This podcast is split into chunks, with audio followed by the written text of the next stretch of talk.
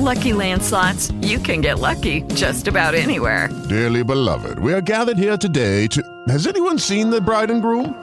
Sorry, sorry, we're here. We were getting lucky in the limo and we lost track of time.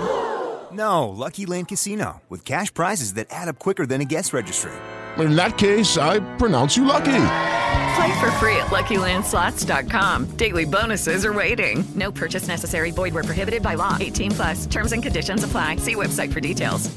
Hello, it is Ryan, and we could all use an extra bright spot in our day, couldn't we? Just to make up for things like sitting in traffic, doing the dishes, counting your steps, you know, all the mundane stuff. That is why I'm such a big fan of Chumba Casino. Chumba Casino has all your favorite social casino style games that you can play for free anytime, anywhere with daily bonuses. That should brighten your day a little. Actually, a lot. So sign up now at chumbacasino.com. That's chumbacasino.com. No purchase necessary. VGW Group. Void were prohibited by law. See terms and conditions. 18 plus. Blog Talk Radio.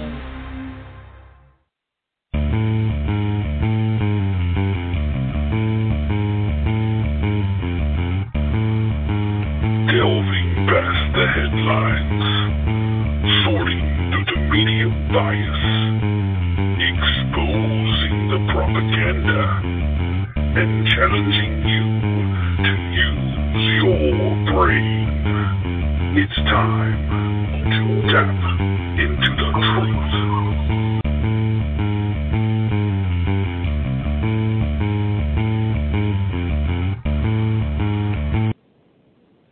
Yes, that's right, ladies and gentlemen. It is indeed time to tap into the truth. Welcome to today's broadcast. I hope you're having a great day wherever you are and whatever you may be doing. A little bit later, we will be joined by John Dumais Jr. He is a conservative constitutionalist who has already thrown his hat into the ring for the Republican nomination to run for president. And he will be joining us here in just a few minutes. In the meanwhile, uh, let's go ahead and take a uh, take a quick look at a few items a little bit later in the show. Uh, number one, we will of course still have, as usual, headlines you may have missed. We'll be discussing uh, what Michael Moore had to say in regards to how President Obama will be remembered, and uh, we'll also have uh, outrage of the week uh, covered. We'll be talking about a subway manager in New Jersey throwing out a disabled veteran from the store because of his service dog. Ordinarily, that's not that big of a deal, except in this particular case, the accusation is that it's because the dog is considered unclean. Yeah, you guessed it. The manager happens to be Muslim.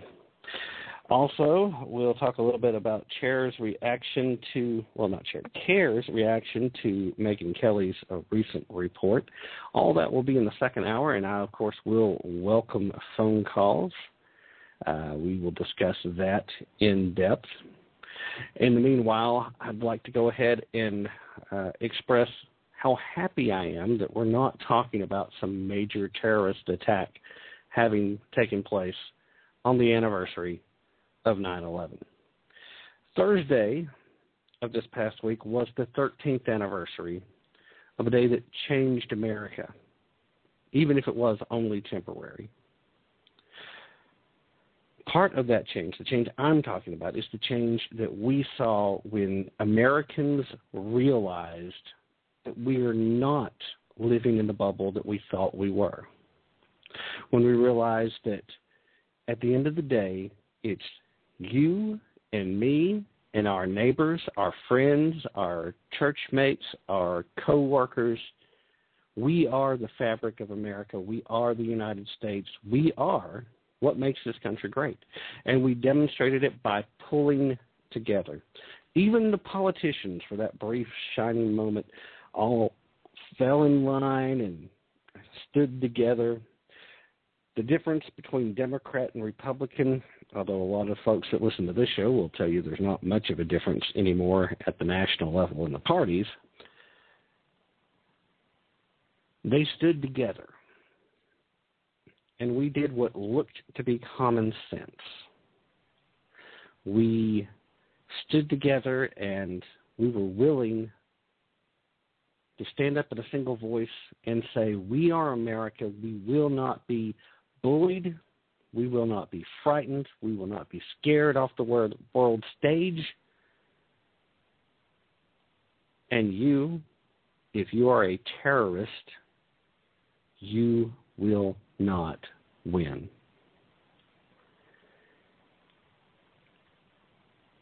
Here in the United States, sometimes it's really easy for us to forget we're not in a particularly safe bubble. We see things that transpire like in Ferguson, Missouri, and we think of that as being isolated.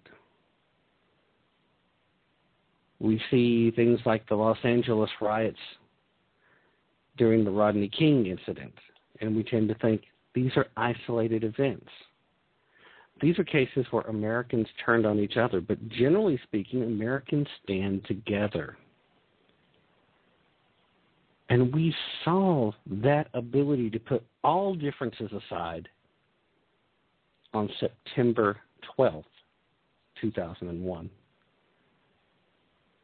Unfortunately, there was a need by the political apparatus to destroy that unity in order to start trying to win elections again. Because the perception of the American people was that one party was far better at the other party at defending the United States her borders and her people. And it's hard to say that one party isn't just a little bit better when you look at the intended paths to be taken. We will talk in depth. In fact, I will read the transcript of President Obama's speech for outlining his plan to deal with ISIS. Uh, we'll be doing that in the second half also. May go ahead and do it a little bit earlier if we don't hear uh, from Mr. Dumais. Sometimes, unfortunately, things happen. And it certainly wouldn't be the first time that a guest had to drop out for one reason or another. So while I'm still waiting to hear from him, we'll continue to discuss that. Uh, you know, I, when you spend time preparing for an interview, and uh, he was planning on being here for an hour, uh, you're left with an hour's worth of show prep and more show to cover. So we'll kind of fumble with that just a little bit until we can uh, make something positive happen. But in the meanwhile, we'll continue to talk about this just a little bit. And if you'd like to call in, uh, I suppose we could take a call or two on that topic of America pulling together the day after. Uh, we'll definitely be opening the phone lines up in the second hour to discuss Obama's speech from this past week. So at any rate, we will take a look at that, and those numbers to call in are uh, 347 426 3550. So while we're waiting for the guest to uh, give us a call, uh, let's discuss that. Let's take a look at what it took to remind Americans that we are still at our basis Americans. I don't believe that it really takes a disaster the likes of which we saw on 9 11, 2001. It obviously doesn't take the type of attack we saw on 9 11 a year ago. You know, the Benghazi attack. What we continue to see, though, is that Americans remain divided politically, and mostly this division is a result of a lack of information. See, when you have a lack of information, it's easy to believe what the mainstream media wants to tell you. We inherently want to trust our media. We inherently want to trust our police. We inherently want to trust our government. And the reasons we want to trust the media and the government and our police is because we know what their purpose is. They are there to keep us safe. And we want to feel safe. But as we delve into this negative image that Hollywood and the mainstream media has portrayed about every cop's a bad cop and I mean, when was the last time you saw a, a new television show or a new movie where all the cops were all good guys? Now, realistically, we know that's not the case. But in the 70s and the early 80s, we didn't see every cop portrayed as a bad cop. It's a little bit of social engineering to make us think that, okay, we can't trust these people. We've seen the militarization of our police. And we sit back and wonder why. Now, on the one hand, I have very mixed feelings about that myself because, on the one hand, I don't want good cops going out there and not having the tools they need to come home safe I don't want them going out there without the tools to go deal with the bad guys and keep us safe. But we've also discussed before how police officers have a very hard job, and it has to be a hard job when done properly. It has to be, because when you're maintaining constitutional liberties, there are a lot of things that they cannot do, that they should not do. So where do we advance? Where do we make that step? Where do we make those improvements? We need to have that conversation. And that goes to the very heart of the message that I try to bring every week is that we need to have the conversation, not with our politicians because they're not listening, or at least most of them aren't, not with – the activists because they've already picked a side and they will not be swayed until something drastic happens in front of them. But to our friends and our neighbors, we need to have the conversations with our coworkers and our bosses, even, although sometimes that can be tricky if they're of a different uh, uh, political mindset. So, you know, approach that one with care. We need to have the conversations with those people so that information is shared so that truth that you may not be hearing gets out so that they can find this information for themselves. You know, at the closing of the show every week, I tell you, be prepared to do your own homework. Don't take my word for anything that I say because I freely admit there are times that I go into a show knowing that I have uh, a fake story and I go at it and I'm begging for people to call me out on it. And I have to say that some of the regulars here on this particular podcast, whether they do it in the chat room or email me later, they do that. And that makes me as happy as anything. Now, I don't let them know on air because I want to know what the repercussion is. And I know that some people probably hear it and they play it off like, oh, this guy's an idiot. And they don't bother calling me out publicly, but they know better. At least I hope there's a lot that do that. But we also know there's a lot of folks that don't. And the whole idea is to try and engage you in understanding that no single source of information is adequate. No single person, no matter how well intended, can bring you everything you need to know. So as we look at that, we then realize that we have a choice. Either we keep up with everything that's going on in the world, we take the time to put in that effort, or we set back. We tune out to that. We make something else important. You know, the hottest topics this past week outside of the Obama speech had been these terrible stories swirling around the NFL. I heard two really bad stories, and technically you could call it three when you consider they're going after the NFL com- commissioner now as if he's done something wrong, uh, when all he really did was not take the actual crime seriously enough in the domestic abuse case. Then you've got Adrian Peterson now, who's been indicted on, I guess, I saw the actual charges. I don't have it in front of me, but it essentially comes down to child abuse.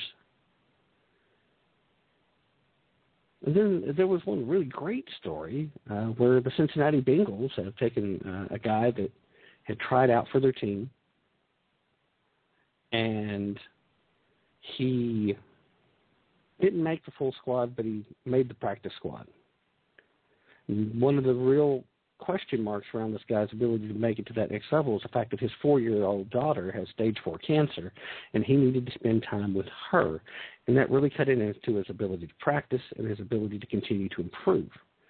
And essentially, the Bengals were going to cut him completely, but they were sympathetic to his situation. So they gave him a position on the practice squad. And then, because they didn't think that that would be enough cash to help they went ahead and officially listed him on their full active roster so that he will get the the full league minimum paycheck instead. So they're giving this man money because they felt compassion. And then they turn around and they're selling this guy's jersey, and a hundred percent of the money being collected from the sales of this individual's jersey is going to juvenile cancer research. Now, the Cincinnati Bengals saw an opportunity here in Hello, it is Ryan, and I was on a flight the other day playing one of my favorite social spin slot games on ChumbaCasino.com. I looked over the person sitting next to me, and you know what they were doing? They were also playing Chumba Casino. Coincidence? I think not. Everybody's loving having fun with it. Chumba Casino is home to hundreds of casino-style games that you can play for free anytime, anywhere, even at 30,000 feet. So sign up now at ChumbaCasino.com to claim your free welcome bonus. That's ChumbaCasino.com and live the Chumba life. No purchase necessary. VGW. Void prohibited by law. See terms and conditions. 18 plus. Lucky Land Casino asking people what's the weirdest place you've gotten lucky? Lucky? In line at the deli, I guess? Aha, in my dentist's office. More than once, actually. Do I have to say? Yes, you do. In the car before my kids' PTA meeting. Really? Yes. Excuse me, what's the weirdest place you've gotten lucky? I never win and tell. Well, there you have it. You can get lucky anywhere playing at LuckyLandSlots.com. Play for free right now. Are you feeling lucky? No purchase necessary. Void where prohibited by law. 18 plus. Terms and conditions apply. See website for details. I'm going to embrace it as being a simple act of kindness. Because that's what I want to believe. But it doesn't take two seconds to figure out that the first cynic is going to step back and point out and say, hey, you know what? They saw an opportunity here and they're just trying to get some positive PR, especially with the bad week that the NFL has had. And you know, there may be some truth to that. That might be the only reason they're doing it, but they're still putting a lot of their money on an individual team basis, putting a lot of their money into doing exactly that. So that to me is still a great story. But is that something we should be talking about when ISIS is on the march? Is that something that we should be overly concerned about? Yes, it's worth mentioning. But that should be one of those little headlines you may have missed stories. It should be on the segment towards the end of the show. But you got people talking about that, and uh, today uh, one of the biggest topics I heard people talking about was all the upsets in college football yesterday. Now, here in the southern states, we tend to take college football a little more seriously than they do up north. Up north, if you're a sports fan, you're into the pros. Down here, we're into pro sports too, but you know, college football is king in this neck of the woods. And so that's what we're talking about. That's what I heard dozens of people talking about uh, before going into church, uh, before service started this morning, all that. And I'm thinking to myself, why is this dominating the conversation? We have so many outrageous things going on in this country. We have still nothing that even remotely resembles an actual budget for our federal government. We have overreach going left and right. We have the EPA pretending like they have force of authority of law. We have a imperial president who occupying the White House but never actually doing the job of being president. Who's far more concerned about optics than results. Now, during the president's speech this past week, And you know, those of you who have heard the show long term realize I have a hard time actually referring to him as the president. Uh, but just so that uh, everybody can follow along in case some liberal accidentally comes across it and they're listening uh, a little bit longer than they plan to. During his speech, there was this concerted effort to try and continue to paint ISIS as being very different than the rest of Islam. Gave out a live tweet that because for those of us who were paying attention, we also heard uh, Secretary Kerry and White House press secretary and a few other people in this administration make this same claim that these terrorist actions are not representative of Islam. So there seems to be a concerted effort by the administration to make sure that everybody, every one of us, because, you know, obviously we're not smart enough to understand that without them pointing it out, concerted effort to protect Islam more than to protect America. So I tweeted, is it just me? Or does it seem like Obama and company cares more about protecting Islam than America? And then I used the hashtag Obama speech, which of course was the way to trend it, get it seen. And while most people simply retweet, retweeted a different tweet when I just very snarkily said, I miss the days when the grown ups were in charge. That got retweeted uh, quite a bit. The only people that responded to the tweet about protecting Islam more was a bunch of snarky leftists. And they were trying to be funny. They were trying to score points with their friends and their followers on Twitter by responding to my statement. And that was really all there was to it. There was no fact behind it. There was no, uh, we're going to have a legitimate conversation. There was just, oh, I'm going to crack a joke because uh, my leftist friends are going to think this is funny, and we'll do it at your expense. And that's fine. That's a big part of what Twitter's for anyway. But it really demonstrates the lack of substance for the few people that remain supporting this so called president and his administration. We have an unrealistic goal put in front of us of managing ISIS. We have a president that continues to draw fire for referring to it as ISIL instead of ISIS. Now, to me, it doesn't matter if you're calling them the Levant or not. Some people are very offended by it, saying that this is really a subtle context for the president and his cronies to say that they don't believe that Israel has a right to exist. Since I don't know the man's mind and I don't know the man's heart, I can't say that that's the case or not. But it seems compelling. I'll tell you this right now. If ISIL is all I had heard initially, that's probably what I would call it, and I promise you it would have nothing to do with not standing with Israel. I call it ISIS primarily because that's all I heard in the first few weeks. So to me, that's who they are. They are ISIS. So whether you want to call them the Islamic State, whether you want to call them the Islamic State of Iraq and Syria, whether you want to call them the big boogeyman hiding in the desert. It doesn't matter what you call them. What matters is the fact that we recognize the fact that these people are beyond the pale. They are beyond psychotic. They have a pre Dark Ages view of Islam. Now, for most of Islam, they do tend to have this belief that as you go through, if you'll read the Quran and read the uh, Hadith, and they have some other holy texts that go along with, but those are the two primary for those of you who may not be that familiar with.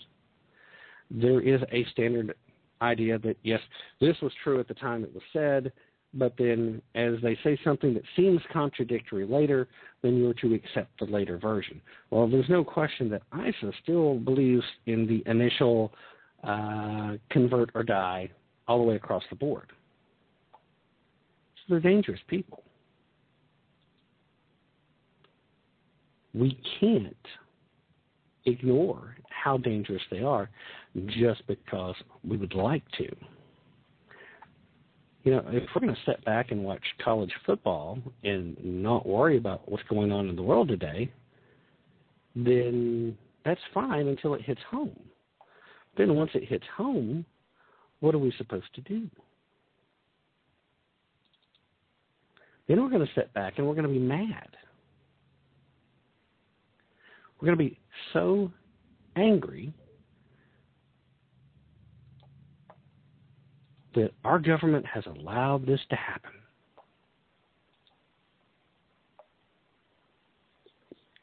When it really is up to us to keep an eye on our neighborhoods. It really is up to us to do the things that the police can't do. That's why we need to be marching and defending the Second Amendment every time some lily livered weenie from the left stands up and says, Guns kill people. I want to protect my children. If you wanted to protect your children, you would have a gun, and as soon as they are reasonably old enough, you will start teaching them gun safety too. Why did the Japanese not invade the mainland here in the United States during World War II? They were afraid of the level of gun ownership in this country. Why have we not seen ISIS or some similar outfit attacking American soft targets? Again, first of all, they're very patient and methodical. The people that are planning are trying to plan. They're very patient.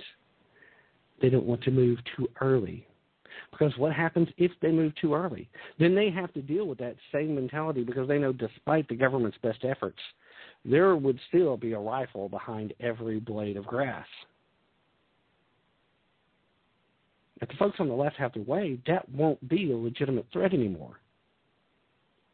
If you think our borders are wide open now, try standing back and watching the border if we're not legally allowed to have weapons anymore.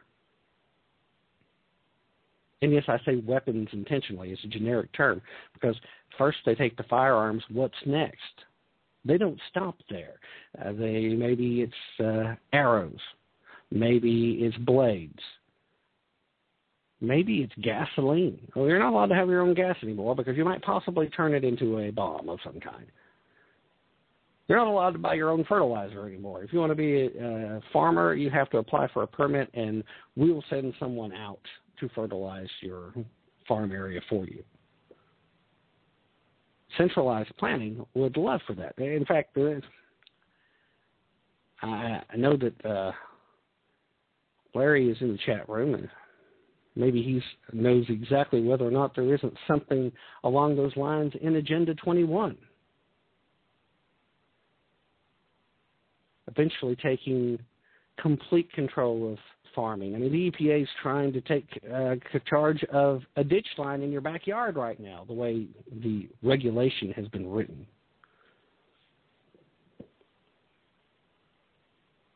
So, what's next for America? Where does our freedom go when we don't stand up for it? It goes away. And we still have people in this country right now standing up and saying, What have you lost? What did you really lose when they passed the Patriot Act? I lost my right to privacy. They haven't come and picked me up right now for any particular crime, but the bottom line is that at any point in time, they could make any piece of information they've collected on me fit circumstantially to just about any crime they want to make out. And the same thing is true for every person in this country. I have made cell phone calls and talked to family members and uh, fans of the show where we have talked about how utterly ridiculous some of the things the government's doing.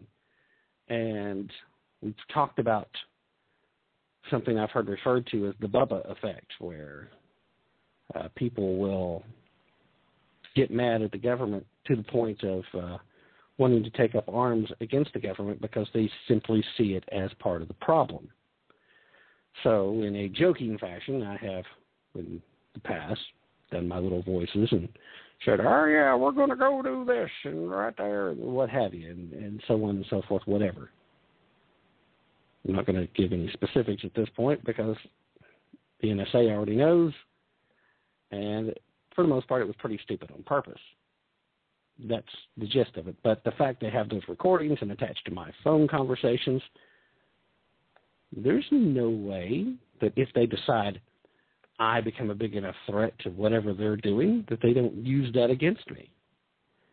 Even if it is taken completely out of context. In fact, uh, Larry on his show, The Prime Directive, has done a a specific show talking about uh, that very thing. We face perilous times for our liberty, not because we're in danger of our government right now, but because we could be very much so in danger of future regimes. And it's important that you note a difference when I refer to an administration and a regime, because regimes are about sweeping changes, the type of sweeping change that takes away individual liberty, that takes away your right to personal property, your right to privacy within your person. That's what we've lost since 9 11. And a lot of people just got in line because we wanted to be united on September 12th, 2001. We wanted to pull together. We wanted to help the government any way we could to go get the bad guys that had hit us. So we went along with it. Then a lot of people from the very Hello, it is Ryan, and I was on a flight the other day playing one of my favorite social spin slot games on ChumbaCasino.com. I looked over the person sitting next to me, and you know what they were doing? They were also playing Chumba Casino. Coincidence? I think not. Everybody's loving having fun with it. Chumba Casino is home to hundreds of casino-style games that you can play for free anytime, anywhere, even at 30,000 feet. So sign up now at ChumbaCasino.com to claim your free welcome bonus. That's ChumbaCasino.com and live the Chumba life. No purchase necessary. VGW Group. Void were prohibited by law. See terms and conditions. 18 plus. Hello, it is Ryan, and we could all use an extra bright spot in our day, couldn't we? Just to make up for things like sitting in traffic, doing the dishes, counting your steps, you know, all the mundane stuff. That is why I'm such a big fan of Chumba Casino. Chumba Casino has all your favorite social casino style games that you can play for free anytime, anywhere with daily bonuses. That should brighten your day a little. Actually, a lot. So sign up now at chumbacasino.com. That's chumbacasino.com. No purchase necessary. VGW Group. Void were prohibited by law. See terms and conditions. 18 plus. get go were kicking, yelling, and screaming. And part of the problem that I had with listening to those folks doing the kicking and yelling and screaming was the simple fact that a lot of them then were the folks on the left. The same people that kept trying to tell me government should be doing everything suddenly was telling us, well, this is something the government shouldn't be doing. And it seemed like you're trying to tell me that we shouldn't be protecting America. But again, it's about the optics. Seems to be the catchword now. Isn't it a great buzzword? It's the optics of the situation. Fancy way of saying it's all about how it looks. It Doesn't matter what's actually happening, it's a matter of how it looks. Now, Mr. Obama should have been far more concerned about the optics of going to the golf course immediately after having a speech about an American journalist being beheaded by ISIS. He should have been more concerned about the optics of how it looks when he refuses to come off vacation from Martha's Vineyard. When you see someone like Cameron in the UK jump off of his vacation at the very hint that there was a possibility that the guy holding the knife in that video might have been British. There was nothing concrete or conclusive at that point. There was no way of knowing. But instead, Mr. Cameron understands that the nature of being the guy in charge is that you have to lead, that you are always on the clock, and your vacation time is dependent solely on who is doing what when you're not in the office. And there are still certain things that only you can do. Now, there's no way on earth that Mr. Occupier Barack Hussein Obama believes for a second that there's only one person who can do what he does because he's not the one doing anything anyway. Valerie Jarrett is far closer to being our president than Barack Hussein Obama is.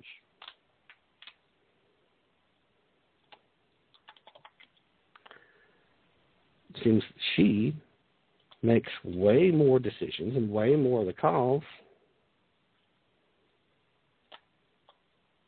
So, what have we got going on?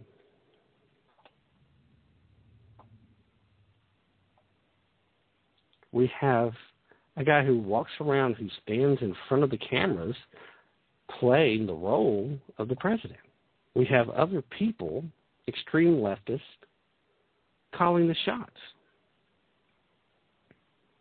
He's a front man, which is far better than uh, what some of the folks on the left who are former supporters of his have to say about him these days, because there's more and more people on the left that realize they've been bamboozled.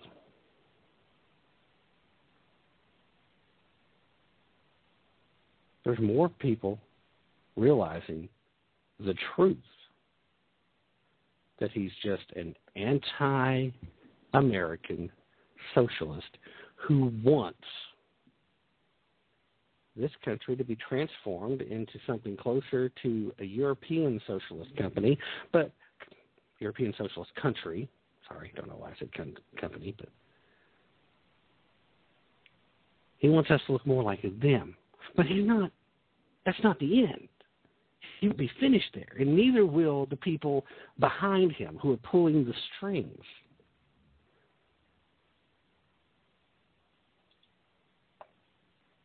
They want something that resembles more the old Soviet style socialism.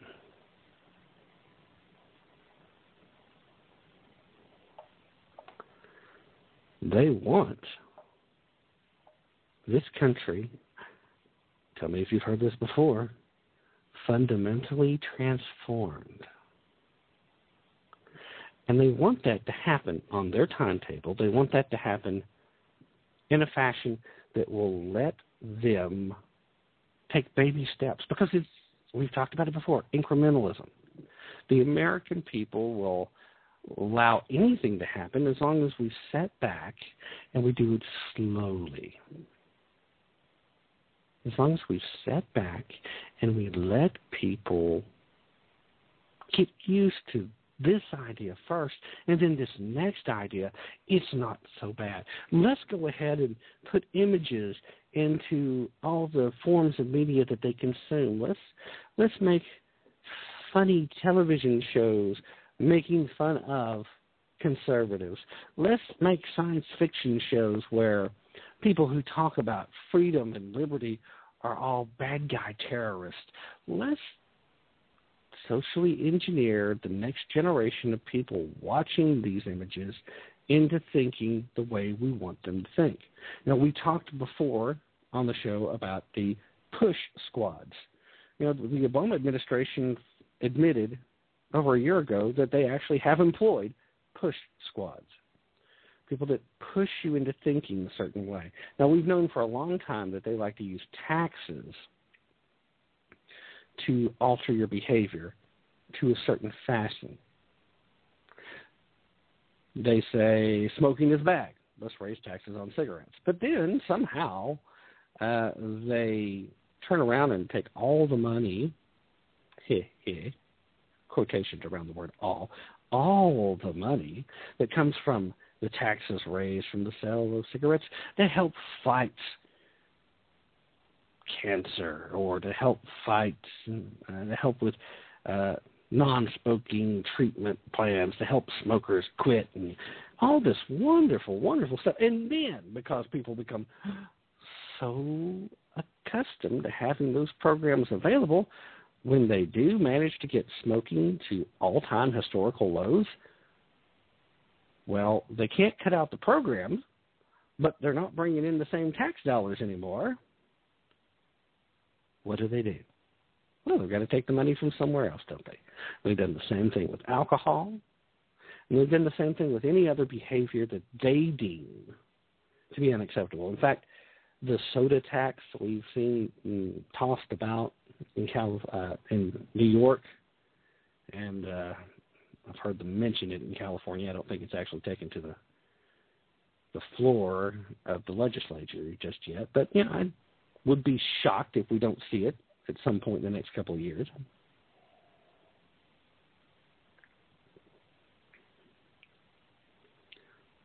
We see these things transpire, so they want to control how you think. Now, these push squads are groups of psychologists that have no other job but to sit back and look at the optics of any issue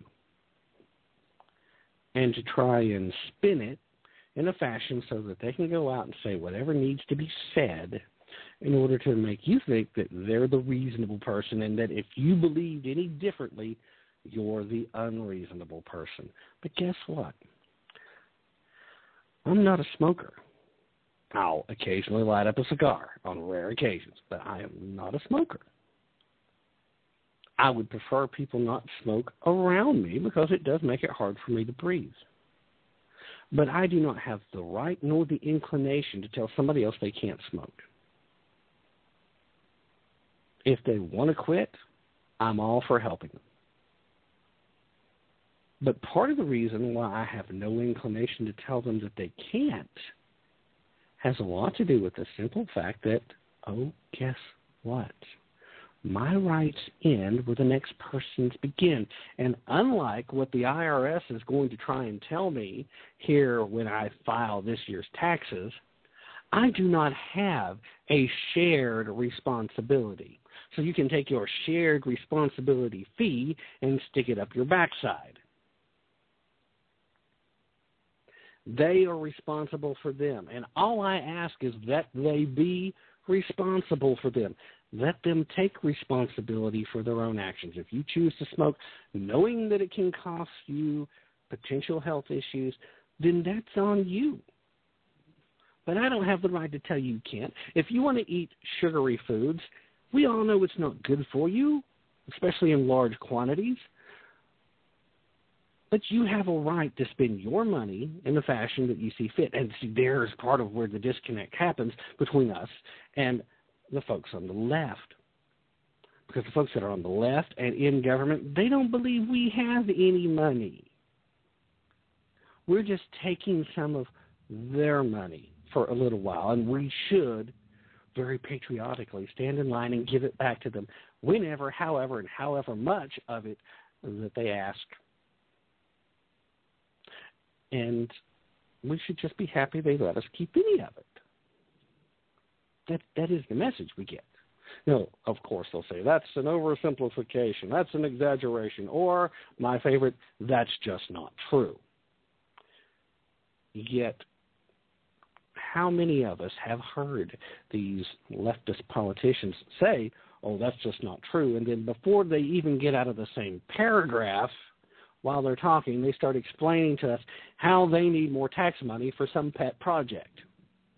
I doubt seriously that any of us have missed the irony. Some of us maybe haven't noticed because instead, right now, instead of listening to this show, we're watching one of the early NFL games on CBS or ABC or Fox or whoever's carrying the games right now. I don't think ABC has early games. I think they've got the Monday night games, although I thought they moved that to ESPN. Anyway, I digress. We're not talking about sports. I don't know why I keep going that way, except for the fact it's just another distraction. Now, I am not an anti sport guy, though. I've heard some folks get on shows like this and start ranting about how ridiculous sports are, period. I think youth sports plays a tremendous role in the development of young people's character because it teaches them extremely important lessons uh, about life. And a lot of that has to do with the fact that sometimes, no matter how hard you prepare, you're just not going to win.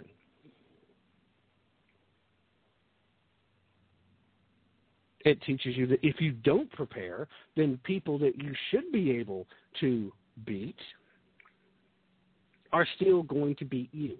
Because if you do prepare, if you put in the work, if you put in the effort, it increases your odds greatly. You can, especially with the aid of teammates, if properly prepared, overcome those who might be more talented than you.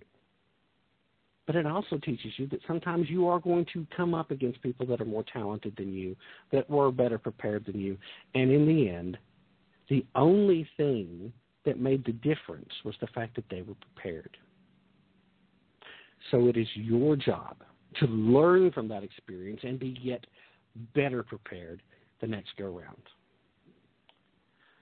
Now, at this point, I, I don't see any reason mentioning it. However, John uh, Dumais has not uh, contacted me yet. I will see what we can do, and we will probably make an effort to reschedule him on another broadcast. So, if anybody is listening specifically uh, to hear what John has to say, uh, I apologize, and I'll make an effort to get him back on at another point. If he does still call on, if somehow we miscommunicated times, uh, since he is out on the West Coast, uh, even though we were very clear in our communications about Eastern time uh, for the start times, sometimes uh, sometimes the folks in California have a hard time making that uh, three o'clock start time here because it's only about noon. Uh, so it, it can be troubling. If he does give us a call, we might give him the second hour. Uh, but at this point, I, I want to make sure that if anybody is tuning in specifically to hear John, uh, you didn't miss him. Uh, he just hasn't gotten back with me as of yet. So uh, we will do what's necessary to get him on at a different point in time if he doesn't give us a call before the end of the show.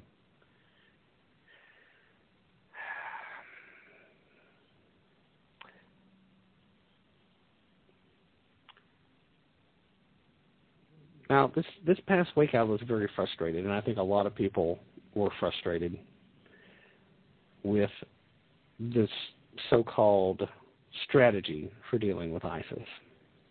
I think we may go ahead and uh, kind of get started with that part of the show. Uh, we'll go ahead and move forward with that, and uh, maybe we can get some callers to call in, and uh, we'll discuss it a little more in depth after I go through. But I wanted to read the transcripts initially, and I promise I'm not going to do my very bad Obama impersonation when I do it. Uh, so if anybody in the chat room hears me start to start to do my Obama voice, say, "Hey, you promised you wouldn't do that," and I will pull back and I will not do that because I wanted to take a look at it because if you're like me and I think most of the folks who listen to the show probably are on this particular point.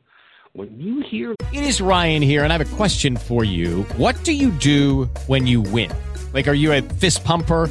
A woohooer, a hand clapper, a high fiver. I kind of like the high five, but if you want to hone in on those winning moves, check out Chumba Casino. At ChumbaCasino.com, choose from hundreds of social casino style games for your chance to redeem serious cash prizes. There are new game releases weekly, plus free daily bonuses. So don't wait. Start having the most fun ever at ChumbaCasino.com. No purchase necessary. VGW. Void were prohibited by law. See terms and conditions. 18 plus. With the Lucky Land slots, you can get lucky just about anywhere. This is your captain speaking. Uh, we've got clear runway and the weather's fine, but we're just going to circle up here a while and uh, get lucky. No, no, nothing like that. It's just these cash prizes add up quick. So I suggest you sit back, keep your tray table upright, and start getting lucky. Play for free at LuckyLandSlots.com. Are you feeling lucky? No purchase necessary. Void where prohibited by law. 18 plus terms and conditions apply. See website for details. This man start talking. There is just something that makes you want to tune out so maybe you only catch part of what he's actually saying. So, and another thing that I've started doing anyway is by taking their performance, and let's make no mistake about it, that's what politicians do these days when they're giving a speech. They're giving us a performance.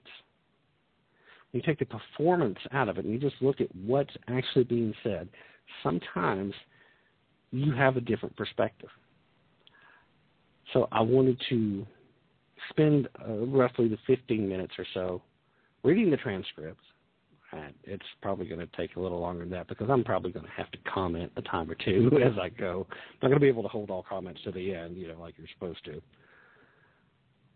But I wanted us to take a serious look at what he had to say.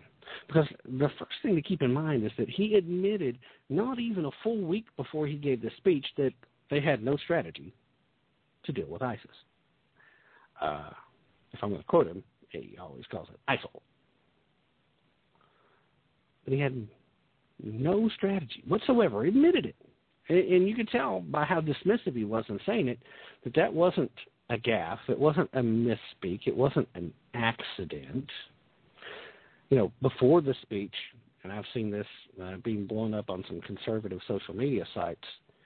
Uh, before the speech, one of the uh, administration's top officials, who would not be named, uh, made the statement that Syria shares a border with uh, Saudi Arabia. Now, for those of us who are even the least bit familiar with uh,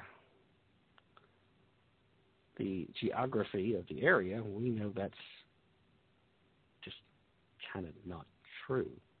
But, uh, you know, they made a big deal about it when he was spending a lot of time talking about Syria and Iraq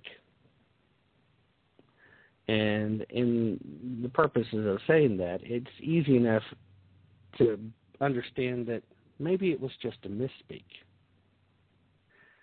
You know, when you're sitting there, you're thinking about all these different countries in the area, and you're thinking about what the interests are. I I have been saying things one time and then get ahead of myself verbally while I'm thinking uh, three sentences ahead and then something from the third sentence ahead slips out instead of what I was actually trying to say. Unfortunately, when you say as much crap as I do, sometimes it happens. I, I think most of us have had similar incidents. So I'm willing to say, okay, because you know, a lot of folks were going. It's pretty bad when the people giving advice and are supposed to be advising don't even know who's next to each other. Well, yeah, that's true.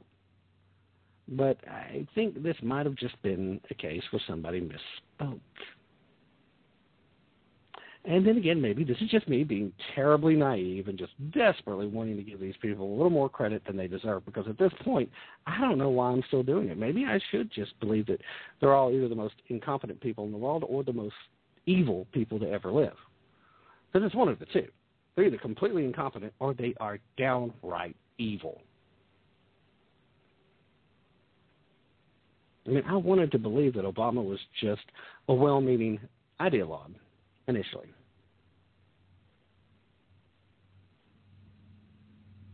I wanted to believe that because I want to believe in the general goodness of the American people. And it's hard for me to imagine that anyone who has, whether you believe, whether you're a birther and think he was born somewhere else, or and yeah, I admit I'm got serious questions because I think there's a reason why he's never uh, released a genuine birth certificate. Of course, I think it probably has more to do with his college years and getting uh, aid as a foreign student and being treated differently. But whether you believe he's an American or not, it's hard for me to imagine there's anybody that spent any significant time, more than four or five years, in the United States that haven't been influenced with the positivity of the American people. I mean, we're constantly seeing how bad we are and having it pointed out through the media, which is the point I was making a little earlier, I know, and I'm kind of coming circular. But we see all that. But then in our neighborhoods, we see people doing the right thing every day. We see a lot more people doing the wrong thing than we ever used to, but we still see people doing the right thing. America is a good place, not because of its government, although thank God for the framers because they did an outstanding job of trying to protect our government from becoming a tyranny. I mean, look how long it actually took. But it's not because of the government. It's because of its people. It's because of the people that are honest to goodness Americans. And that's not a racist statement either. I know somebody on the left will say, oh, who exactly is an honest to goodness American? Anybody who loves this country and who's willing to take a stand for their fellow man, that's an honest to goodness American. And that happens regardless of color, creed, and religion, and whatever else you want to throw out there, because I've seen some of all of the above. I have not seen a circle the one that doesn't belong when it comes to what is the face of America. Unless, of course, you want to throw in Muslim terrorists from the Middle East. They don't belong. But outside of that, the face of America is the face of the melting pot. The face of America is the face of humanity. Not members of the human race that want to destroy humanity, not members of the human race that want to set themselves apart from the remainder of humanity. Now, Lady Michelle uh, in the chat room said that uh, of the two, when I was making the point about either being completely incompetent or just downright evil, she seems to think that it's most likely the downright evil. And then she expounded on that by making the statement that Obama, during his first election, said that he wanted to fundamentally change America. I think we all remember that. I don't think he started denying that one yet, although with everything else he denies, who knows what's coming.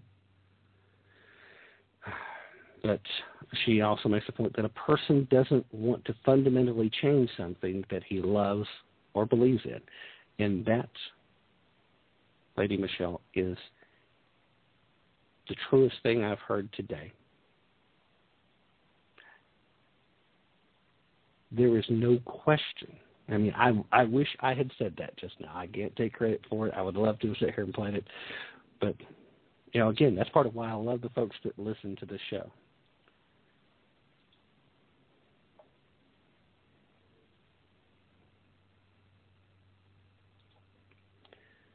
They're smart and they're paying attention.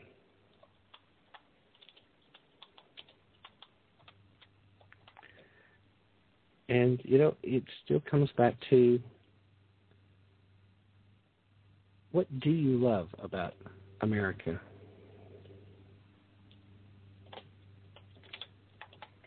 And I don't know that he can answer anything other than the fact that there were people gullible enough to vote for him.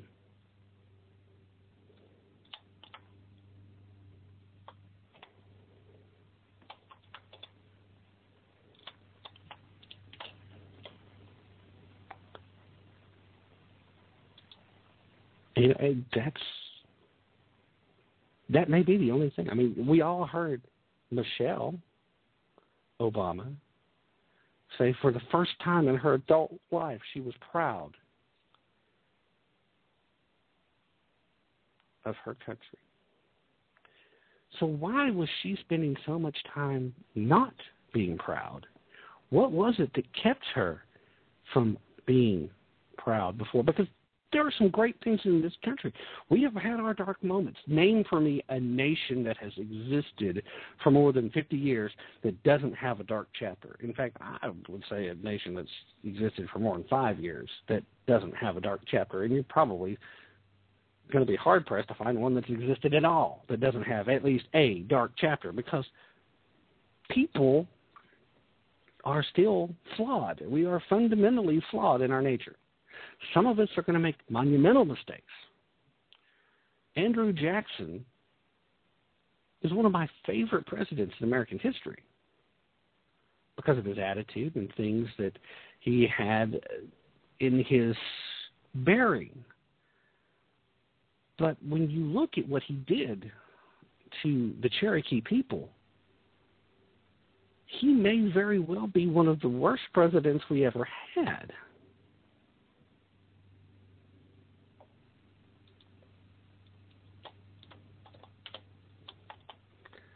Not because he wasn't, in his basis, a decent person, but because he had been raised a certain way and he did have racist ideas against the Indians some of which was well founded based on his past, but it creates prejudicial thinking. And the Cherokee people didn't deserve what they got from him.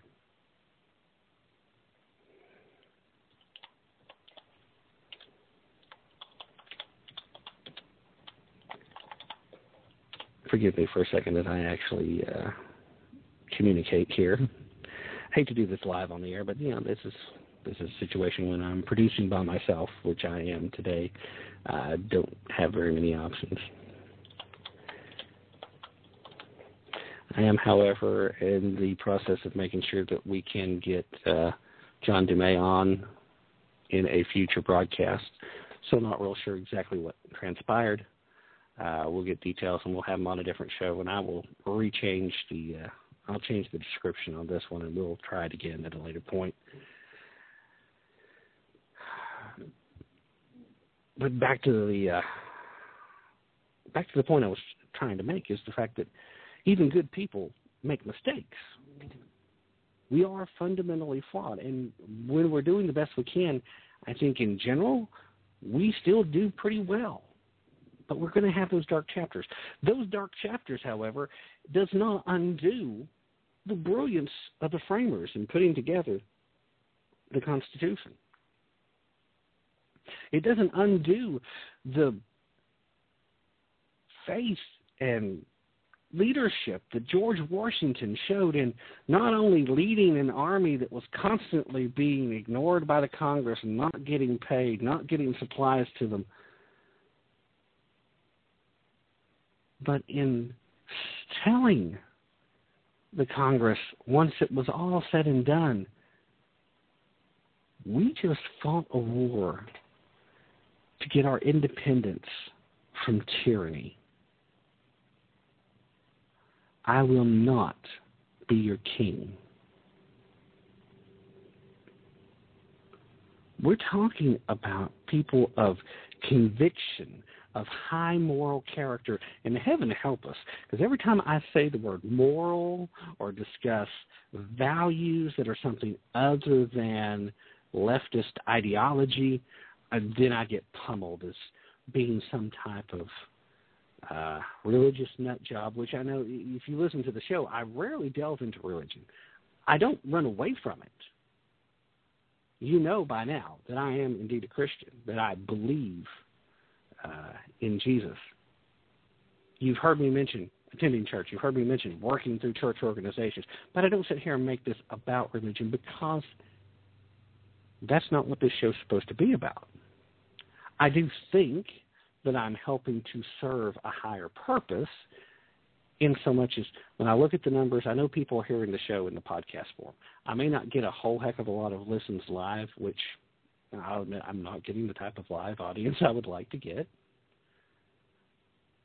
Decent numbers, and I've got a a solid group of folks that come back on a regular basis. They don't always hop into the chat room, but I've got three or four folks that are there almost every week. And I'm so happy to see you guys because you guys interact too. This is like a little meeting place for us, and this is part of the social media aspect of what Blog Talk provides here. But as we do all these other things, I still think it gives us the opportunity to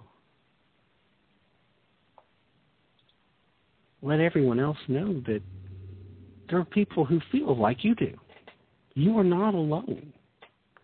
It's the same reason that we congregate in churches, so that we know that we're part of a larger family, that there are people that feel the same way you feel about a certain topic. There are people that feel the same way you do about a certain issue. But most importantly, there's also people that you may not agree with completely, but are still willing to listen to you given the chance. You're welcome to call this show, and as long as you are respectful and you cite actual facts, and then make sure that you're let people know that opinion is opinion, and as long as that's happening, we can have that conversation. I'm not going to cut you off because I disagree with you. Because that's not a conversation.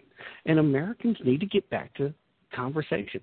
I am open minded on just about anything. I'm willing to let you present to me information and facts, and you might change my mind. That's how the conversation is supposed to work. That's how honest debate is supposed to work. We don't get honest debate in D.C. anymore. All we get is spin. And in fact, right now, at the midway point of the show, I'm going to throw this out again. And this is my official endorsement for Danny Page for U.S. Senate. Danny Page has been on the show before, uh, three times at this point. And uh, while we haven't scheduled it yet, he has agreed to come on the show one more time before the November elections. Hopefully, we'll have some great news to go with that. But, you know, uh, my official endorsement, I, I've said on air here a few times. I wrote this up specifically for him, and it's uh, the truth. And, and it's just as simple. Washington, D.C. was once a place where men of honor went to debate the issues and to govern the land with the best interest of America in mind. Now, they didn't always agree. They certainly didn't agree. There was a lot of fighting. Not all of them had the right idea of what the best interest of America was. But because they did believe it was the best interest of America, they were willing to stand up and they had the honest debates. But since then, it's become just a freaking cesspool. It's become a swamp filled with quicksand and vipers and predators of all sorts with no goal other than to acquire personal wealth and power, all at the expense of the American people. And there is only one way to fix that. And this is something that uh, John Dumais Jr., who was our originally scheduled guest today, would tend to agree with, I'm sure because having looked at his bio, I know he's one of these guys that gets on the soapbox about people going and voting. And and it is just this simple. There's only one way to fix the problem. We the people have to elect men and women of great character with high moral standards. Not eh, they're kind of quick with a joke at the bar. I'd like to hang out with them. I wouldn't mind having a beer with that guy. No, we need great character. We need George Washington. We need Abraham Lincoln. We need. There are still people like that out there, by the way. I think Ted Cruz is one of those guys. I think Louis Gohmert may be one of those guys. I think Rand Paul may be one of those guys, but I'm still trying to decide. I like a lot of the things he stood for to this point. But we need people of great character and with high moral standards that are going to hold themselves and their colleagues accountable to the same standards. They're going to call them out. They're going to say, no, Mimi Pelosi, that is not an acceptable thing. Take your San Francisco values and realize that is not the values of America. That is not the job that we, the elected representatives of the people, were sent to D.C. to do. That's the kind of people we need. People who are going to listen to their constituents, who are willing to stand up and explain how they voted to their constituents when they come back that do come back to the districts. We need people who are going to stand up and honestly to debate the issues, not just try and spin it for their party or try to win over the media. We need people who are once again going to put America first. And it's with all that in mind that I wholeheartedly and without any reservation whatsoever endorse Danny Page for U.S. Senate. Tennessee needs a conservative voice in D.C and America deserves better than Lamar Alexander.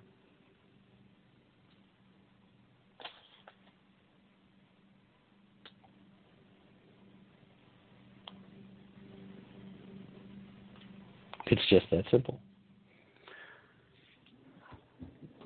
So if you live in Tennessee and you hear this, if you haven't made up your mind just yet, or even if you have made up your mind, you're going to vote for somebody other than Danny Page, let me implore you to take the time to check out his website, to follow him on Facebook and Twitter, to, to see what he's posting, to see what he's doing. Sign up for the newsletter as he continues his campaign and see the man for who he is. He's not a politician. He's not a liar. He's going to shoot straight with you.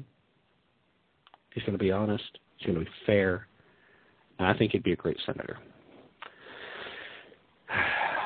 Now, let's go ahead and let's get into this. All right, I, I promised I was going to read this, and now I really thought I was going to get started about 10 minutes left in the first hour. Now we're about eight minutes into the second hour, and uh, now I'm going to run myself short of time. But here is the transcript. He gave this speech on September 10th, which I had to tell you, as soon as I heard he was giving this speech on September 10th, I had my little antennas raised, my spider sense was tingling. I was concerned that not only was there already something scheduled to happen on the 9/11 anniversary, but that there would be a statement directly afterwards that it was in direct response to the president's words your threats mean nothing to us. We will come for you. We will hang a flag in the white. I was expecting that kind of thing. I was. I'm so happy to have been wrong. So happy. I can't tell you how happy that we're not on here this week talking about a terrorist attack.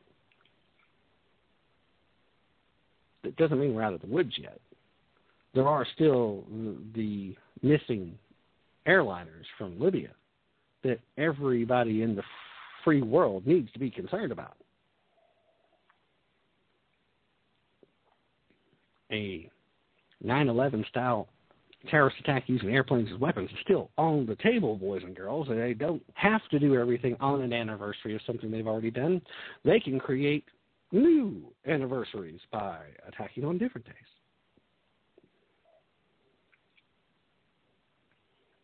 But I was so concerned about that when I heard he was going to give this speech on the 10th. I just knew that they already heard the chatter. They knew something was coming, and it, it concerned me. But anyway, here is the speech. All right. Now, the occupier, aka Barack Hussein Obama, also known as the American president, but only by folks who don't actually love America, I think, uh, delivered this, these following remarks at the White House on September 10th, outlining his strategy to defeat the non Islamic Islamic State militants in Iraq and in Syria. He started out with the traditional, my fellow Americans. Tonight, I want to speak to you about what the United States will do with our friends and allies to degrade and ultimately destroy the terrorist group known as ISIL. Again, keep in mind I'm using ISIL because that's just what he said. As Commander in Chief, my highest priority is the security of the American people. Over the last several years, we have consistently taken the fight to terrorists who threaten our country. We took out Osama bin Laden and much of Al Qaeda's leadership in Afghanistan and Pakistan. We've targeted Al Qaeda's affiliate in Yemen and recently eliminated a top commander of its affiliate in Somalia. We've done so while bringing home more than 140,000 American troops from Iraq and drawing down our forces in Afghanistan, where our combat mission will end later this year. Thanks to our military and counterterrorism professionals, America is safer. Still, we continue to face a terrorist threat. We can't erase every trace of evil from the world, and small groups of killers have the capacity to do great harm. That was the case before 9 11, and that remains true today. And that's why we must remain vigilant as threats emerge. At this moment, the greatest threats come from the Middle East and North Africa, where radical groups exploiting grievances for their own gain. And one of those groups is ISIL, which calls itself the Islamic State. Now, let's make two things clear. ISIL is not Islamic.